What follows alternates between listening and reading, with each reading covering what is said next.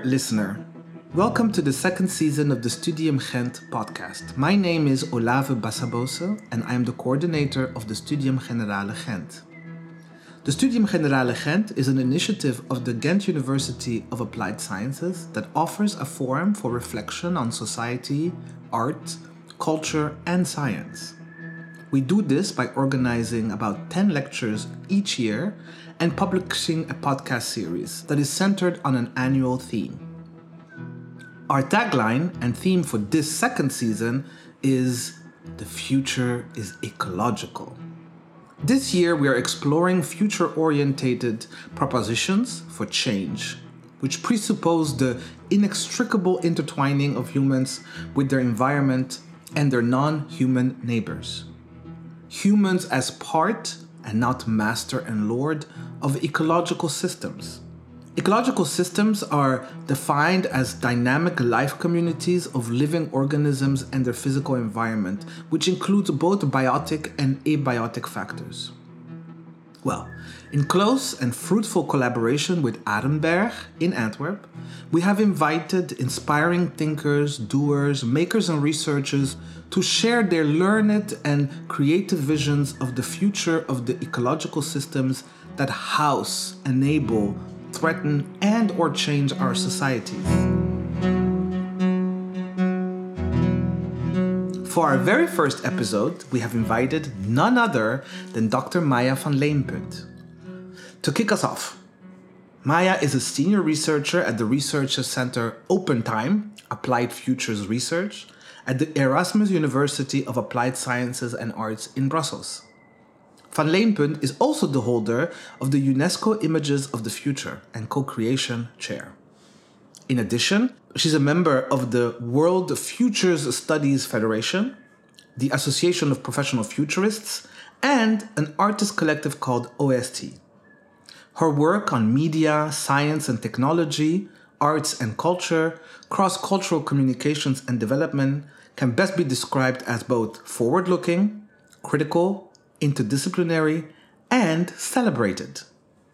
In other words, the best person to get us started on an exploration of our ecological future. Welcome, Maya. We're so happy to have you here with us. Wow, thank you for that introduction, Olaf. How are you? I am very good. It's early in the morning, which isn't my um, preferred time to do anything, really. and on a Saturday. How are you on Saturday mornings, generally speaking? Um, mm, sleeping uh, in, I guess. Yeah. After the week, uh, yeah. On Saturday mornings, I take my time. No. Normally, well, so I'll take. We'll take our time together. We'll take our time together. Yes, it's gonna be a very slow podcast today. Well, uh, again, I said I'm very happy you're the first person that we're talking to. Um, when we came up with uh, this theme, this tagline, in close collaboration with uh, my colleagues at KASK and Conservatorium in Ghent and Hoog and the Arenberg uh, cons- like uh, curatorial team. Um, honestly, I was inspired. We were inspired by this notion of future studies, mm-hmm. but we didn't know that much about it. But we went into it. We we decided future ecology is all cute. Future is ecological, and then all of a sudden I was like, but what do we know about future studies? And then the Arenberg people were like, well, we our favorite futurist, Maya, can come and tell us. So, what are future studies? How does it work? Okay, so first of all, for you to be thinking about future ecologies, it's not absolutely necessary that you are like a futurist or mm. you know about future studies. Every human being is, uh, you know, um, endowed with this innate ability to anticipate, to think ahead. Foresight is natural mm. uh, to humans, and still, a lot of the time, we don't do it really well. Mm. Um, we have um, uh, uh, trouble uh, really paying attention uh, to the not yet. Mm. Um, and so, uh, future studies is. I wouldn't call it a discipline necessarily. Okay. It's like a field of study. It's mm-hmm. a very transdisciplinary field where a lot of the time people who come from other uh, interests from social science or from uh, even lit- from literary approaches or from uh, economic or design approaches and um, there's a lot of um, uh, you know intersections between futures and other uh, domains mm. and uh, so what do we do uh, when we talk specifically about future studies um, you know while we have uh, this possibility to look ahead when you try to look at the future there's nothing there to see, hmm. right? You hmm. can't actually go there and conduct empirical observation hmm. of um, what the future might be. And so, um, for that reason, the only thing we can do is look at possibilities, future possibilities, and at people's actual images of the future. Mm-hmm. How we um, construct or deconstruct images of the future, how we use them, how we abuse them too, mm. um, and you know what what they look like. Um, which images of the future are more widespread than others, um, where they where they are in contested spaces. You know what? Ah, okay. There's um, uh, we we are looking at yeah what's in the present of the future, and that's our imagination of mm. the future. And on, on the other hand, when we look at so so uh, make it this right. So you you you also study and analyze the way the ways in which we imagine the future. Exactly. Oh wow! Okay. For a large part, it's got to do um, uh, with the work of a Dutch uh, theoretician, Fred Polak, who used to be like the director of the Dutch Planning Bureau mm. uh, in the 50s. Okay. Um, and um, he wrote a, a, a, book which was called in Dutch De toekomst is verleden tijd. So okay, the, okay. the, future is the past, it was called. And in the 70s it got translated by Elise Boulding um, and, sh- and then uh, published under the title The Image of the Future. And the idea in that is that when uh, culture has, um, doesn't have positive images of the future when all our images of the future turn eschatological when there's only doom and gloom and mm. trouble and breakdown and collapse mm. um, then uh, his idea was that um, once we uh, are missing these positive images of the future, actually our cultures begin to crumble and collapse. Okay. Um, because we, and I, I think this is a little bit excessively deterministic you know mm. i think that there's a lot of other things at play as well but i do see the point that you want to know where you want to be heading yeah. right you want to have an understanding of of of the pot- of the potential for good in mm. your present um, and uh, the potential for good in your present. Okay, interesting. It's potential, right? it's not quite good yet. Yeah. But if you do something with it, it may become something yeah. better. We think that some futures are better than others. But what do you make of the fact that so much of our I mean, I love science fiction. Uh-huh. That's my one of my favorite things in the world. It's like it's my my secret passion and not so secret passion. okay. uh, and one of the things that I always find really interesting is how so much of what uh, uh, um, whether it's writer authors or whether it's filmmakers so much of the imaginings of the future that we have often kind of either are dystopias or are utopias disguised as no, are dystopias that are disguised as utopias right? So like this perfect world and then we find out actually things aren't going really well you know? Like and i'm what do you make of this um, of this tradition in in creative literature and media making to kind of um, sort of extrapolate from what we're doing now, like like some of the really terrible outcomes of mm. the future. What do you make of it? Well, you know, I'm also a, a media studies uh, person originally, and mm. uh, so I learned that uh, you know bad news sells, mm. and uh, what's it? If it bleeds, it leads," uh, mm. said uh, another interviewer. I I think um, that you know the it's got to do with uh, narrative t- building narrative tension and having a problem to solve and you know we mm. like our stories to be like detective stories and how can we you know what can we do if this is the trouble and so a lot of our stories depict trouble Yeah. anyway. So s- same goes for stories about the future. Now. Um, it, that might be true in fiction, um, uh, what you described, but in non-fiction, there's also a lot of uh, the celebration of uh, progress, and you know, the future will be bigger, better, shinier, um, uh, smaller. Uh, you, know, uh, every, when I, uh, I I remember waiting until televisions would be flat screens, right? And so there's these these. And now we're waiting for televisions to become holograms. I don't know what they're for the oh, example. Oh yeah. exactly. or um, so these utopias and these dystopias, they are like magnifying glasses, right? Hmm. Or like caricatures. And hmm. you know, when you look at a caricature, a drawing, a portrait of somebody, you can recognize this person in it really clearly. Hmm.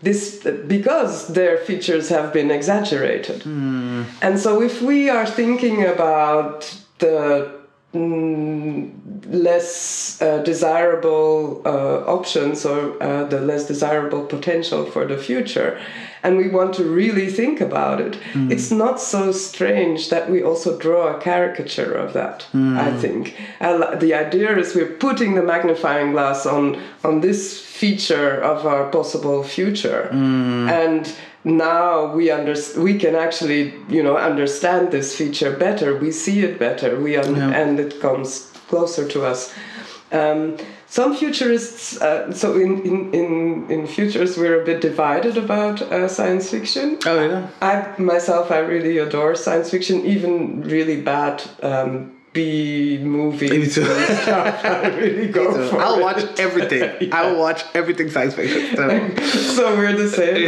Um, but there is also, and I and they and they do have a really, uh, they do really have a point. There are also lots of futurists who say, yes, but if this is the only practice that you're getting to uh, with thinking about the future as a, as a layperson, if this is you know the future as it is shown to you and as you internalize it, therefore, then you are always either going to be really disappointed with the future because all these you you know these these nerdy boys who can or girls on the in these films where they go and hack something in like uh, 30 seconds it's mm, all these very far out possibilities traveling uh, through wormholes and things like that.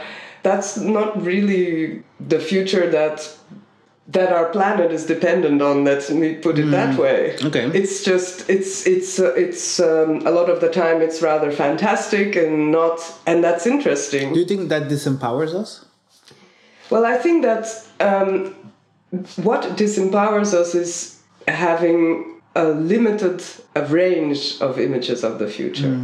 The fact that some images are much more prevalent than others. Mm. Like and even the ones that are not wrong and that we should be thinking about like when we when when some people when you say i work around futures they think i work around climate change and only that mm. right? They don't understand That's gonna be one of my questions for you. It's like, is there any room at this point in future studies for anything other than climate change? But anyways, we'll get to that. Okay, well, I do. I, all right, so I'll hold back my answer for that one though, at- at the moment. But of course, there is because our world is like very multidimensional, mm. and you can talk about the future of X, Y, or Z, and you do it well if when you understand that X, Y, and Z are actually all connected, mm. and that there's that there's no separation between um, uh, climate and, and equity, for example, and the, uh, you know uh, economic uh, equity or social equity.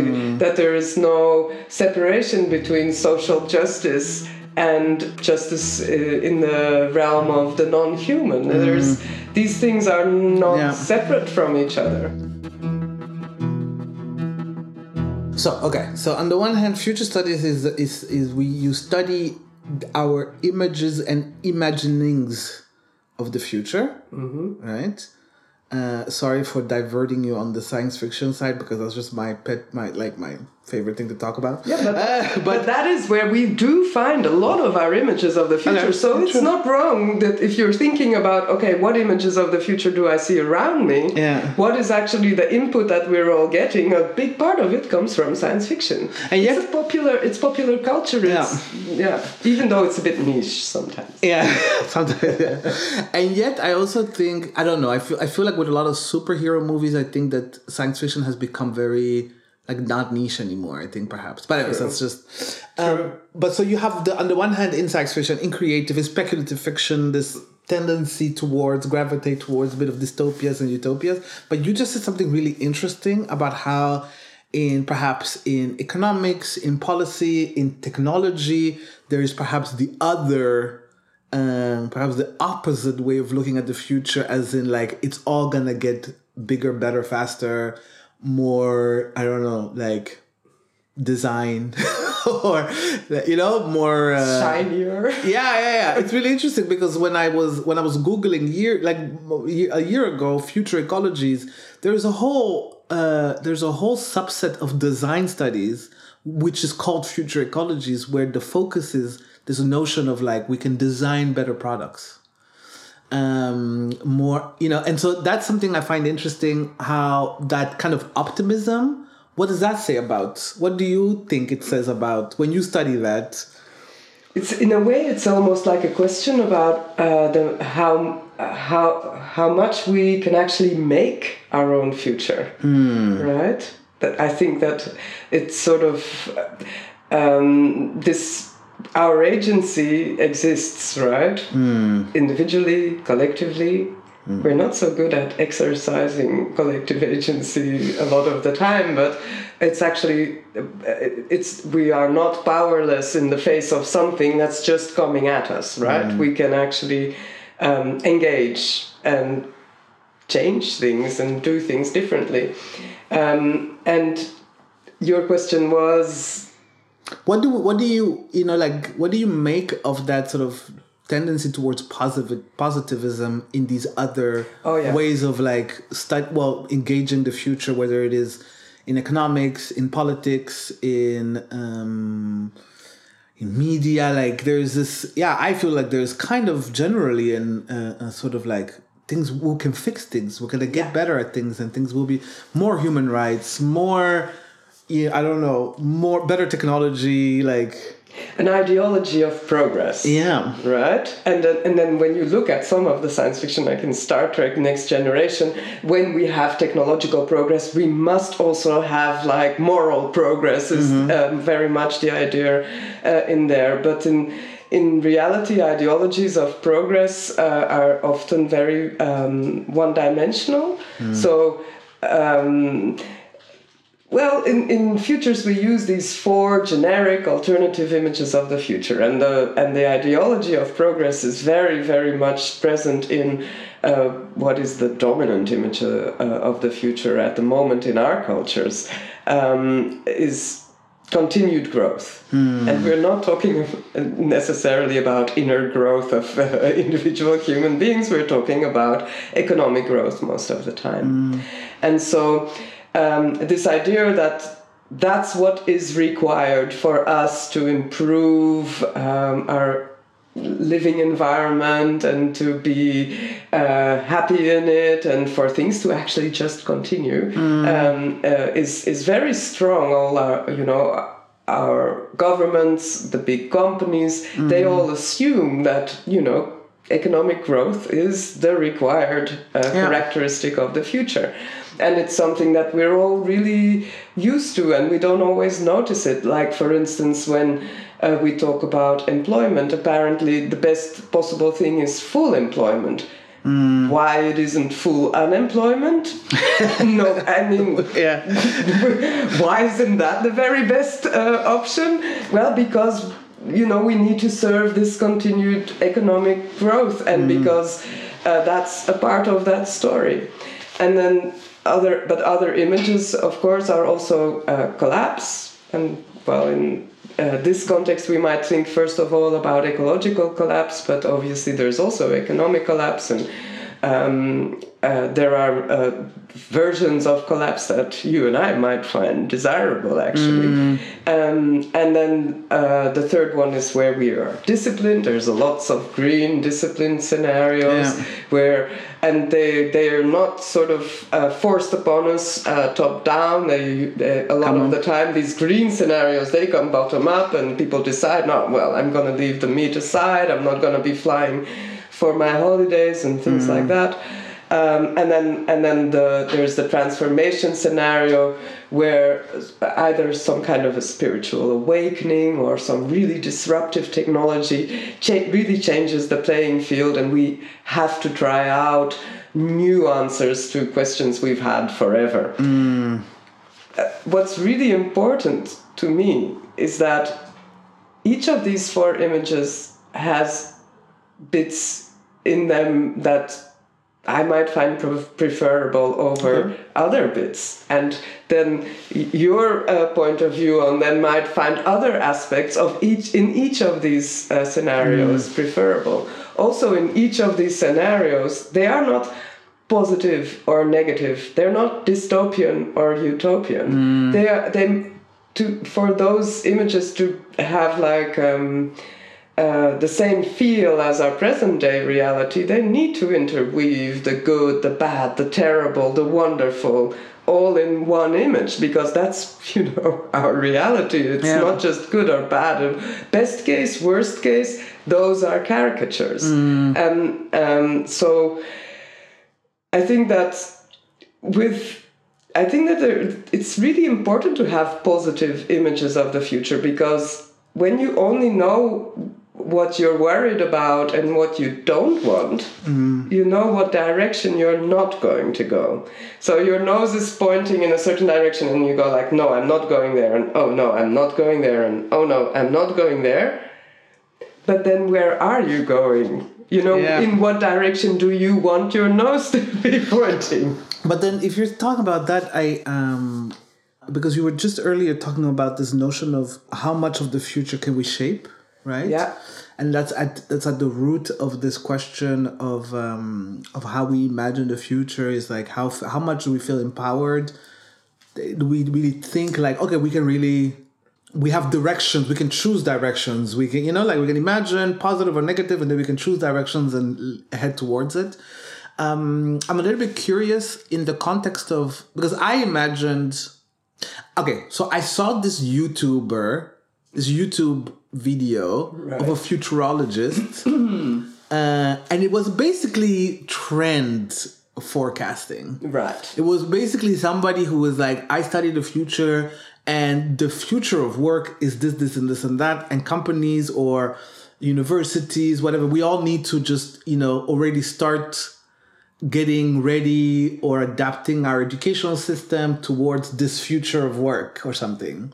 And I thought that was interesting. I was like, okay, so futurists basically tell us where we're like they predict where we're going? Is that what they do? Mm. And how we should because it felt almost like the way this person was talking was an economist. It was a futurist economist for the i think i think new yorker or something. I don't know and this person was very much like this is the future work had to do with the metaverse da da da da and we need to like Genius forecasting. We have a few really good genius forecasters. You know, people have a, a field of expertise. They they know very well what's going on. They can understand what the. but that's not what you do No. okay so so that's that that was the first thing I wanted to say. So just like in other, any other, in particular social sciences or humanities, obviously this is not a unified field, right? It's a field with many different mm. branches. Um, and many different uh, worldviews, perspectives. There are loads of futurists, working futurists, the ones that earn the most, of course, uh, who are actually, you know, working in our big tech companies and and and thinking about preparing for a particular uh, future or um, uh, trying to um, be the cause of a because that's what it sounded because I was the way this person talked about this future was almost like wait a minute are we is it inevitable and we just have to adapt to it or are you telling us that we should be moving towards this particular because you're also telling us how to how to basically make it happen. So, so this okay. So when you so we have images of the future, but we also have you know the potential that exists in the present. All futurists are concerned with that, and mm. when and some futurists, when they identify the potential in the present, they do a linear projection and say this is what's going to happen, and they mm. make their forecasts or predictions. Now, You're using air quotes for those of you who cannot see. I feel like Maya is telling us that she's very skeptical about this. But go about on. prediction absolutely so and i'm not the only one in futures it's it's standard to say okay we all know it's common sense that we cannot predict hmm. you know unless you, you're you know in clairvoyancy and in divination there is a bit of there is prediction and and that's a question of belief but um, uh, sort of like in scientific ways and in regular human ways, we cannot predict what's going to happen. It's become a lot easier to explain that um, uh, thanks to uh, the pandemic because I can tell people, well, you know, two years ago you thought you knew what you were going to do mm. next week, and instead you were locked up in your room. Mm. And so they understand that stuff can happen that that undo any of the stuff that you are actually expecting to happen. Mm. And so when we think about possibility, about future possibilities, we think about even the preposterous possibilities, those things that um, well that's that we don't expect to happen and that we think are actually near impossible. Even those things we have to keep in mind. The actually impossible we can forget about. Mm. It's not useful for anybody for anything. But so the really st- strange unthought possibilities and then there are all the other possibilities and these a lot of the time we have the tendency, or pe- uh, people in general, and some futurists too, have the tendency to think, to prefer to think about what's probable rather than about Okay. what's possible. And now probability it's a little bit of a cheat, you know. You're you're you're fooling yourself if you think you know the probability of a particular aspect of the future. But that doesn't take away the fact that a lot of the time we just work with a projection, a projected future. So we start from the present and we we look at how things evolved uh, from the past into the present, and then we then we continue that line and think about how things might evolve towards the future. And um, so that's uh, the projected future around that is the probable future around that are plausible stories about the future. So things that we think like yeah it could happen like that. This is this sounds like it's a real possibility but i don't know how probable it is that it'll happen that way. And then around that are all the other possibilities where we think wow that would be strange if it happened. And around that are the ones that we think that'd be wild. I don't imagine that that would actually happen. And so we need to think about all these and then consider to um, identify what we actually prefer all of them. Not just say like oh yeah on this path that we're already on i would prefer oh this or that. And then you're talking about small tweaks and uh, uh, small differences and as and so i think it's really important that you every time you take a topic you can actually look at a range of possibilities for that topic and not just the one that's the continuation of what's already going on today Yeah. So, you know, so we've talked about imaginings of the future. We've talked about a little bit of this question of whether it's about predictions and forecasting or not, and how. But one of the things um, I feel like I've come across reading a little bit about future studies is this notion of complexity. yes And I feel like, yeah, I feel like complexity of, and I think it also fits with this notion of ecolo- ecologies, the sort of interrelations, these networked, and so on. So I'm kind of curious, like, how do y'all, how does complexity and perhaps also how chaotic complexity can look like? How, what, how much do we really know at the end of the day? Like, I, I'm, look, I'm asking three things: complexity, what can we know and what do we know about where we are at before we can talk about the future? And perhaps also chaos. Like, what if things just don't go as we think that they will go? Or like, Yeah. or is it chance? Am I talking about chance? Mm-hmm. Uncertainty. Uncertainty. Yeah, yeah, yeah, How do you? How does that all fit into this field? Okay. Because I feel like it must be really important. Though, It no? is. It is, and I work with a crew called the Center for Postnormal Policy and Future Studies, Mm. who actually f- focus on in on that zone a lot. When we talk about complexity or chaos, that's not just a characteristic of the future, right? It's a characteristic of our present. Hmm. So, and there are lots of different diagnoses of our present. It's been called liquid times or the Anthropocene or the this or the that, and hmm. and so um, in, people who call who, who- who call our present the post normal post normal times, hmm. and not the first post normal times. There've been other times like this uh, in history where we are between uh, two eras let's say we're like transitioning and we're tran and all the old orthodoxies you know they are sort of melting away and we haven't got new normals yet and new ways of doing things. And what what um, uh, post-normal times theory sees in the present is indeed complexity chaos uh, which is not just uh, like a step up from uh, complexity, but which has a different shape. Okay. Right? Um, because complexity, while it, there are patterns that you cannot actually grasp, there are still patterns in complexity. You know, like. uh, relationships, really. what I think is a beautiful, what helped me imagine this is, um, you know, how a flock of birds they can sort of fly together and form these amazing shapes.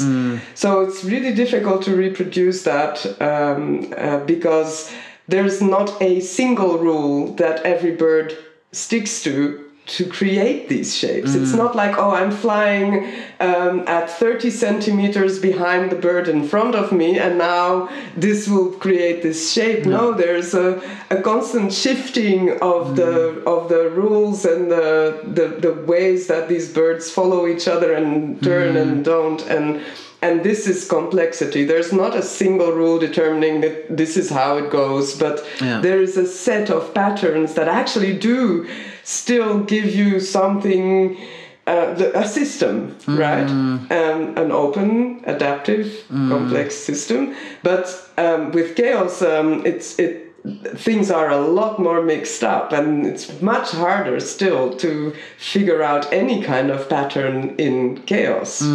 And then what is actually also essential is contradictions. And uh, whether we think of contradictions causing this complexity and this chaos, or whether we think of complexity and chaos causing these contradictions, all three are uh, a, a part of uh, what we see in our present all the time. And f- from there, we know that we are ignorant and there is uncertainty. But there are different levels. So certain so we have um, shallow uh, ignorance, which is just something that if you don't know it, you can look it up and you can Yeah. learn it, and it's all right, and you you you can identify your ignorance and fill it in, and then um, and then underneath that. Oh no, sorry, that's surface ignorance, and then underneath that is shallow ignorance. That's where really uh, we have to unlearn to uh, come to uh, insight and then underneath that is deep uncertainty and in a way uh, sorry deep ignorance and in a way that's like we can't resolve it. We call it um, we say that this isn't you can't actually solve this kind of uh, ignorance. It's always going to be there and that's because of the all the things that are just not part of what you can actually see and understand and they're not because of the way you look and your perspective but also because of what kinds of observations are available to you. And then there's uncertainty and the same goes for uncertainty. There are certain kinds of uncertainty that are quite easy to live with and that you can do the if then reasoning for and know what you're going to do if in case a or in case b. Um, but there's of course you know there are there's also the uncertainty that comes from totally unexpected events potentially disrupting everything that we ever were certain about and I think that with futures, one of the things that we try to do is um, to look those facts in the eye and to know that, you know, it's when we say we can't predict, we say you can't actually know the future. The, and whether that's because of complexity, chaos, and contradictions, and because of ignorance or because of uncertainty, that doesn't really matter. We just can't really know. But I feel like I feel like when you say that, you know, like I I I, I uh, throughout my studies and my own research and sort of curiosity towards the kind of philosophies that have become um, sort of dominant in the in I, I, maybe be more specific in the Western education I have received. Uh, when you have people like Hegel who gives us this theory of civilization, really, and uh, where you have people predict the end of history. When you know also with theories like free trade and um, and how it's gonna do development and global, you know, sort of connect us globally, and then technology, the whole social. Like every day, I hear somebody say about how social media is gonna do this or has made this possible and done that. Uh, internet, we're networked, all of us. You know, greatest access to information that any human being in the history of this earth has ever had at their fingertips um, greatest level of democracy, we say, and uh, we say, we say, we say that. Okay. in some pockets of the world, um, and I feel like there's this sort of, and, and then there's this discussion about uh, how science has equipped us with the methodology and the knowledge to basically, I don't know, make it be- continue to make it better. We have we've we're post enlightenment, right? We're like Yeah. you know somebody turned on the lights, literally enlightenment. Somebody turned that was reason and the starting, and now we're in this networked and like engineered future of uh, prosperity and and happiness and uh, Destruction and No.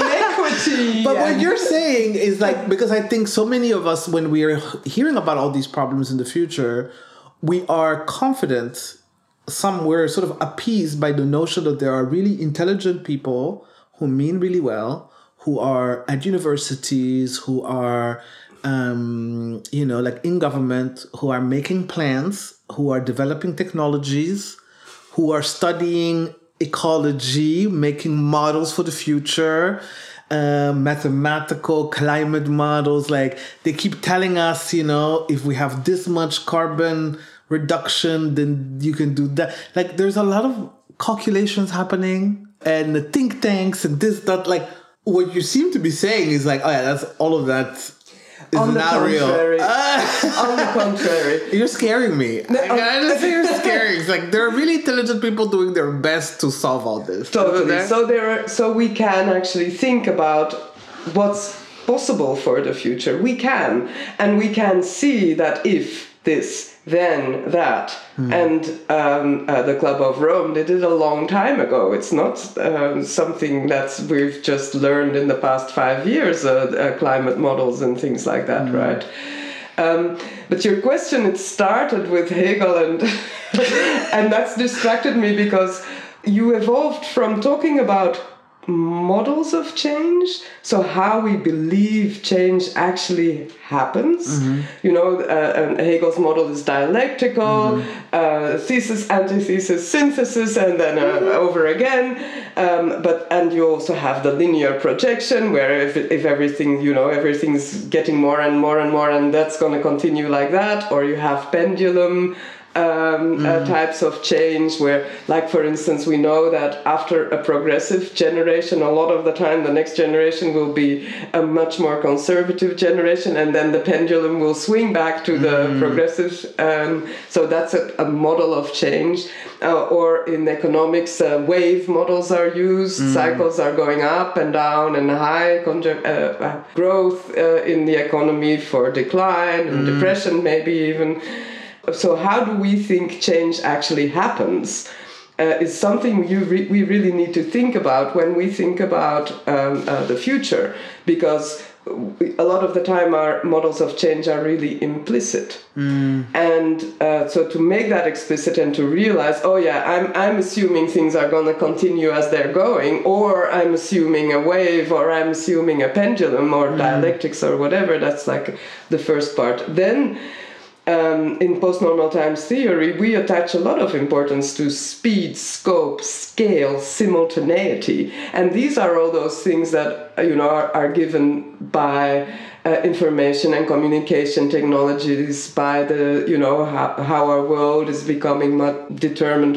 What we can do is very much dependent on these kinds of technologies, and they make things go a lot faster than they used to. They expand the scope. If something happens in one domain, it will affect other domains. It, it they increase the scale of what's going on. If we do something small, it may have a major impact and spread out and become really big quite uh, fast. And then simultaneity. Everything's happening at the same time.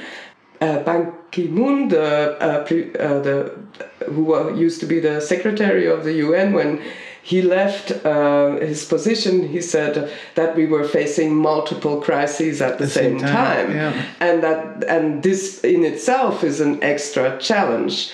Uh, or an extra issue or problem or whatever you want to call it. And so the idea that for me, uncertainty, not knowing, it's not what scares me, it's what reassures me. Okay.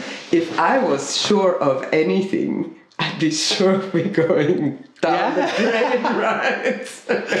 and especially now um, in this, in, you know, thinking about ecology or and and uh, what we know about what's happening to our climate and what that means for our actual local environments, and also what, uh, when we know who's affected most by that, it's not um, uh, here in the middle of Europe uh, where our climate was always rather moderate. It's you know where life was already hard and uh, had already been um, made even harder by colonization and things like that. That's where um, uh, these effects are the most strongly felt by uh, actual people uh, today already. And and that's you know why we have climate refugees and uh, and so the whole idea is that rather than think that there's one future that's certainly uh, coming at us, you know, uh, we we can think about all the different future possibilities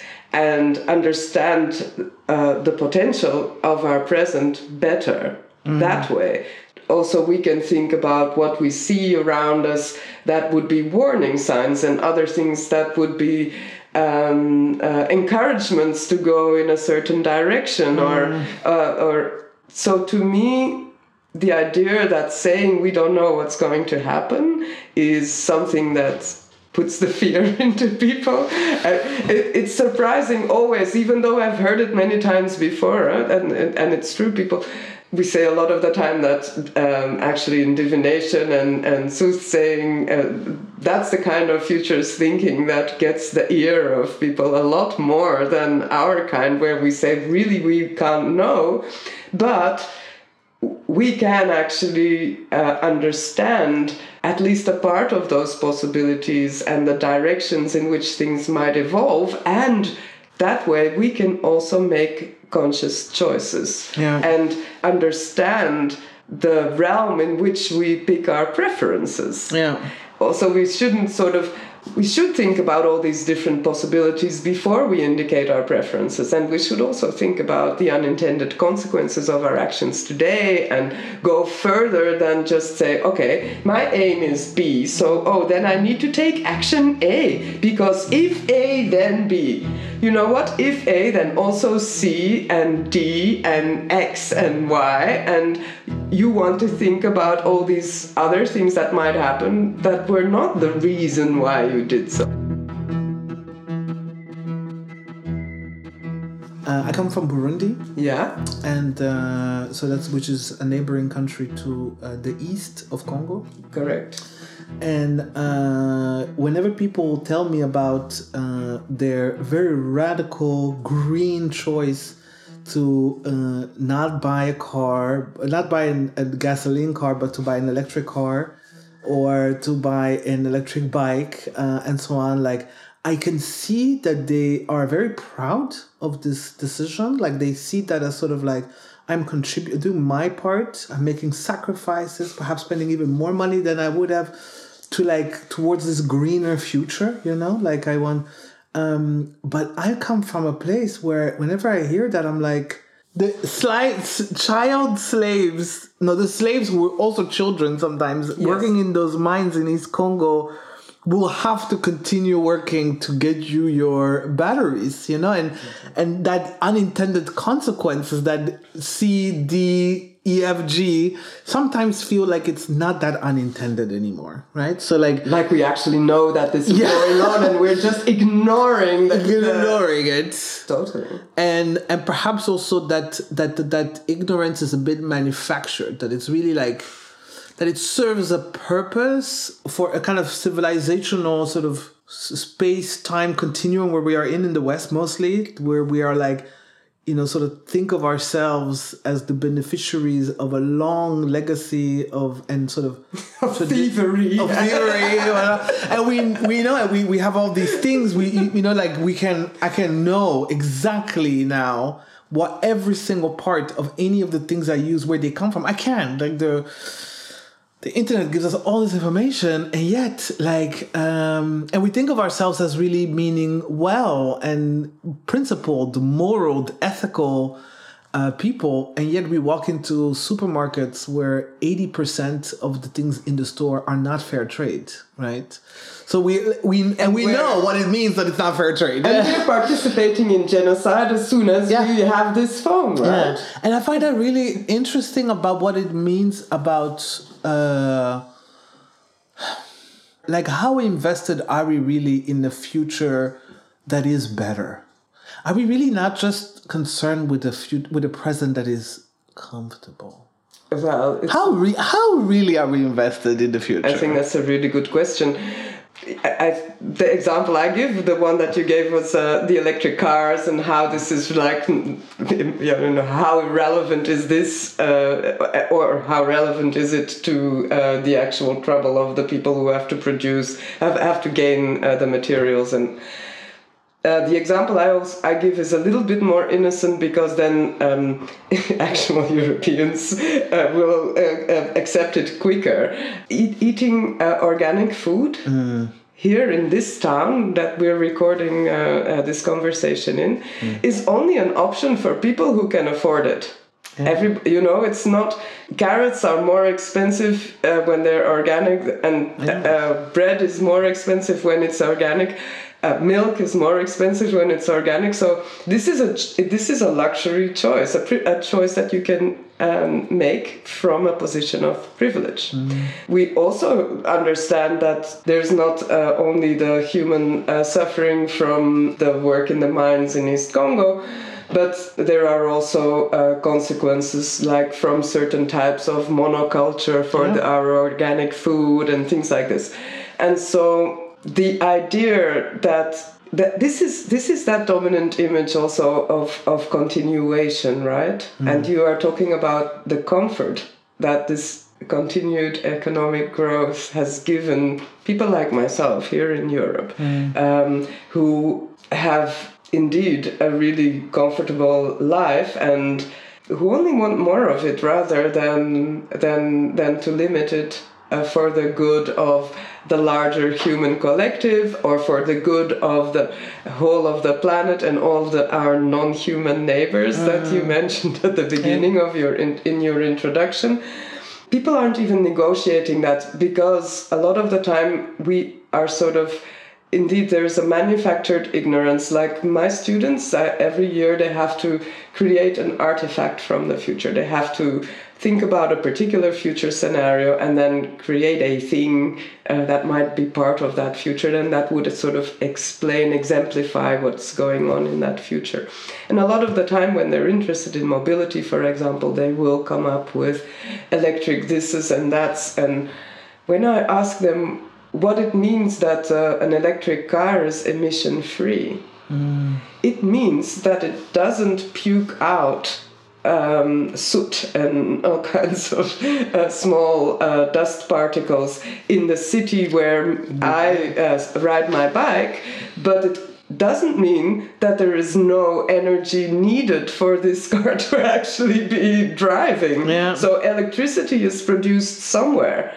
And for example, uh, in Belgium, that uh, means 46% of that car actually drives on uh, nuclear energy. Now that's a big threat, not even to our present, but to, but fu- to for far, far, very, far, very, far very future. long Yeah. time. Yeah, yeah. We're willing Forever. to risk, you know, millions of years Yeah. um, uh, of trouble, of potential trouble, uh, so that we can drive our cars. I think that this whole negotiation between what people feel they have a, they need and and what um, we cause by getting what we feel we need, it's um, it's informed uh, by what we are used to.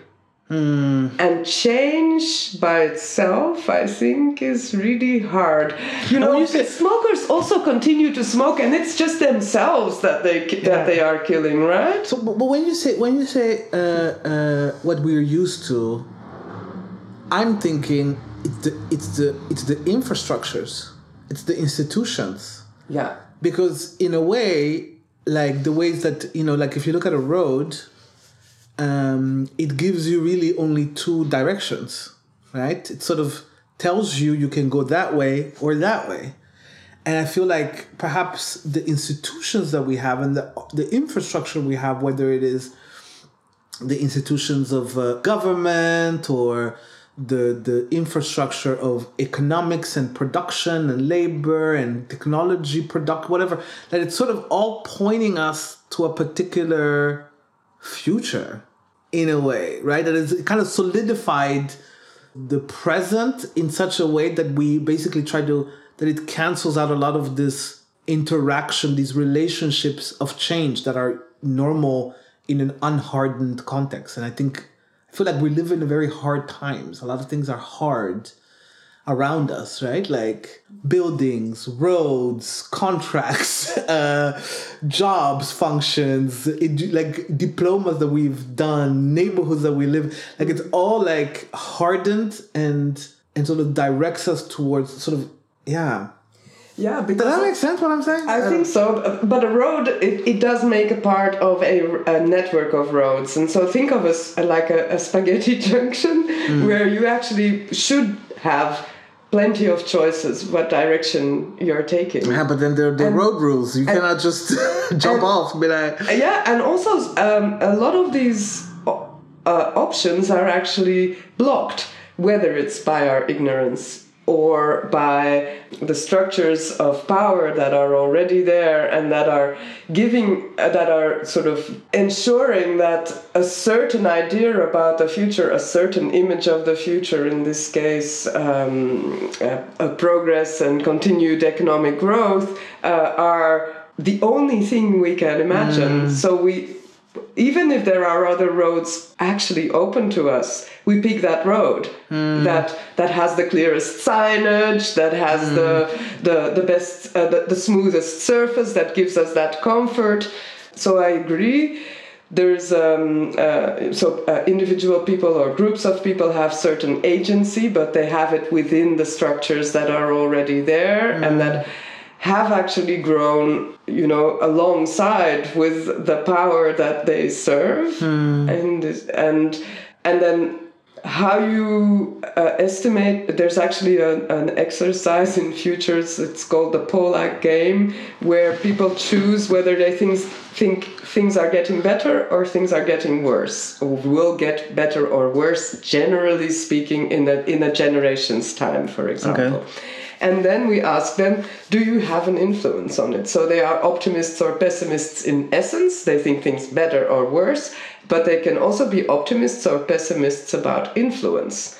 And, and of course, we know that there is an, uh, a tension between uh, what I want and what I can do towards that and what the structure allows me uh, to Yeah. do.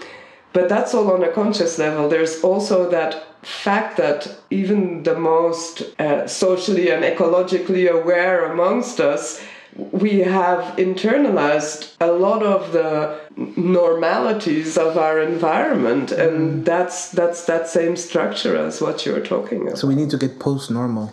well we need to be prepared to um, not just look at the extended present so how from today to uh, you know, in the next five years or under the next government or while my kid is at uh, primary school or something like that, you know, how in the extended, how things are going to go in the extended present. We should think beyond the familiar futures that a lot of the time things like science fiction or what we see going on in other countries, you know, the Japanese example uh, mm. for uh, Europeans, but that we also need to consider the unthought and that we need to understand what what our think how our thinking is sort of within the boundaries of our ignorance and of un, un, uh, uncertainty but also that this is a funnel where right now for the extended present there's only like the the the, the options are more limited than for the longer term where you know this opens up yeah. and I think that if we that in principle the future is open, I think that's a much more positive way than to think to say it's uncertain, but basically it's you know very near each other.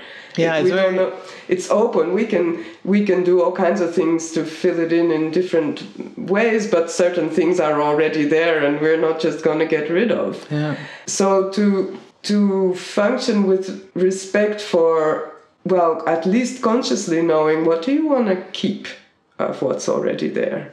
Like certain traditions or certain ways of knowing and and relating and and what do we actually need to transform into something else because we think this is you know a, a, rotten apple in our basket or because it's actually a basket full of rotten apples mm. depending on um, uh, how strict you are and then and then understand that you can't just aim for that and you know colonize the future with your good idea for the future. Like i think the future should be like this and now i'm gonna i'm gonna go for it and make it that. Now you mm-hmm. are actually a, a, a colonizer of the, again, of the, of the future. Yes. but you but you can say well my preference is for this and every move i make needs to bring me a little bit closer to that and uh, and along the way the landscape around me as i you know as i climb the mountain the landscape around me i will see different aspects of it. I will have new understanding of it and i may actually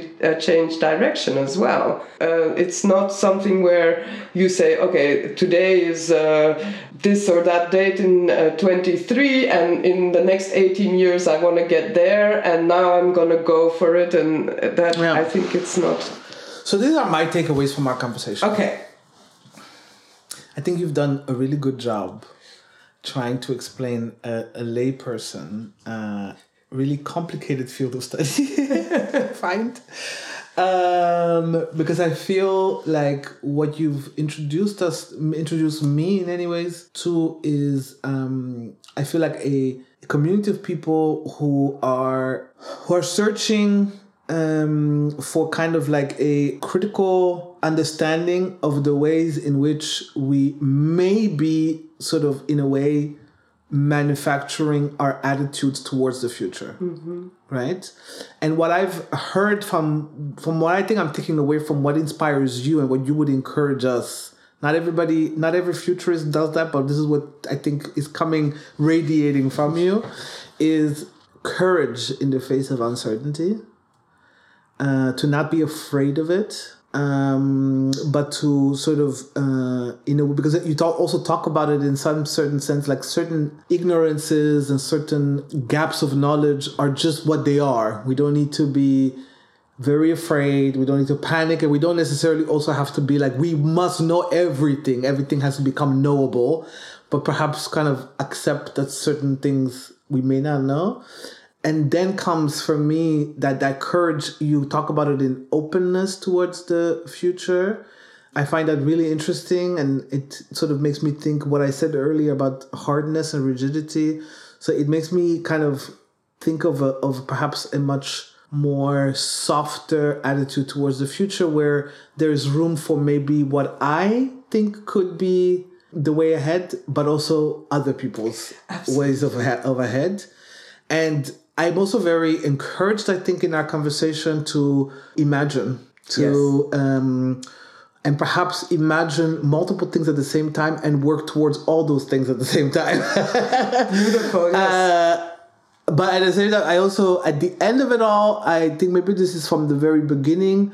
Uh, what you were talking about when you were talking to us about the study of what our images of the future are, I think it also kind of, I think you're challenging me to think of whatever imaginings I have, whatever projects I have for the future, that they also are things that I should, like, they, they should, they teach me something about me totally.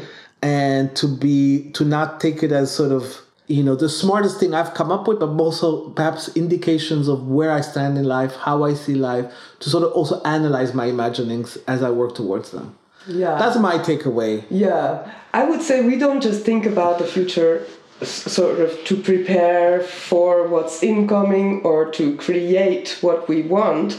We also think about the future for the present and to recognize potential in the present, to see, you know, emergence for what it is and and also, I think that what you touched upon uh, in your summary that I really uh, liked, uh, that I wasn't sure about, that it had come out strongly enough, but indeed, the idea that everybody has their own uh, perspectives and that what each of us individually sees in the future may be different, but we're going there together. Mm, yeah. So we need to learn to talk about these perspectives and to share them and to have my perspective influence yours and your perspective mm. influence mine and not have this conversation so that we can see whether you're right or I'm right, mm. but to make a, a better mix of what you can understand and what I can understand and what you can want and what I can want and to serve the present